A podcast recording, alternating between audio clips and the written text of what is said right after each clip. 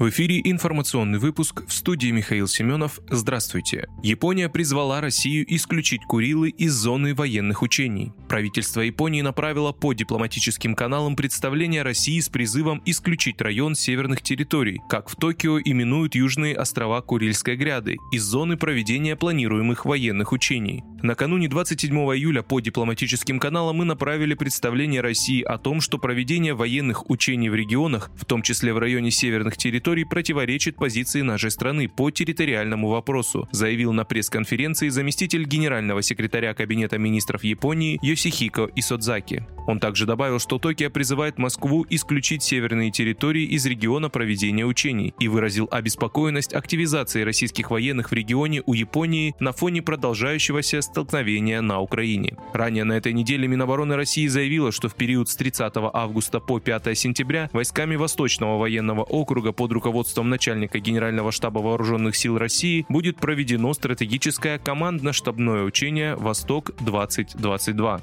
Роспотребнадзор не видит необходимости в возвращении ковидных ограничений. Необходимости в возобновлении противоэпидемических ограничений на федеральном уровне на сегодня в России нет, сообщает Роспотребнадзор. В социальных сетях распространяется информация, что Роспотребнадзор призвал вновь ввести антиковидные ограничения. Это не так. Наша позиция остается прежней. На сегодняшний день необходимости в возобновлении общефедеральных противоэпидемических ограничений нет. Говорится в сообщении в телеграм-канале ведомства. В России наблюдается рост заболеваемости в связи с распространением новых подвидов штамма омикрон, но заболевание, вызванное данными штаммами, протекает не так тяжело, уточнили в ведомстве.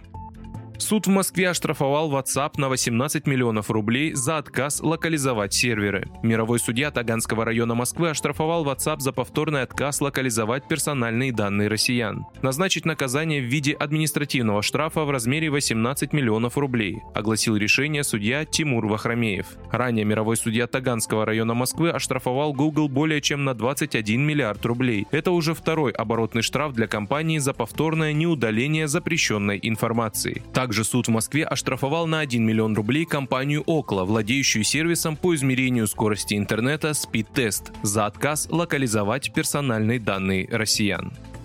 Правительство выделит свыше 10 миллиардов рублей на поддержку неработающих пенсионеров. Правительство выделит регионам более 10 миллиардов рублей на доплаты неработающим пенсионерам, сообщил премьер-министр Михаил Мишустин.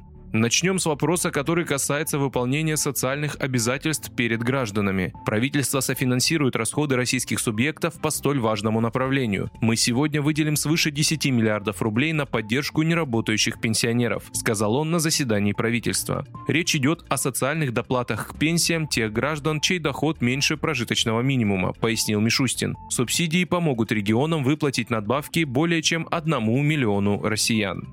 Вы слушали информационный выпуск. Оставайтесь на справедливом радио.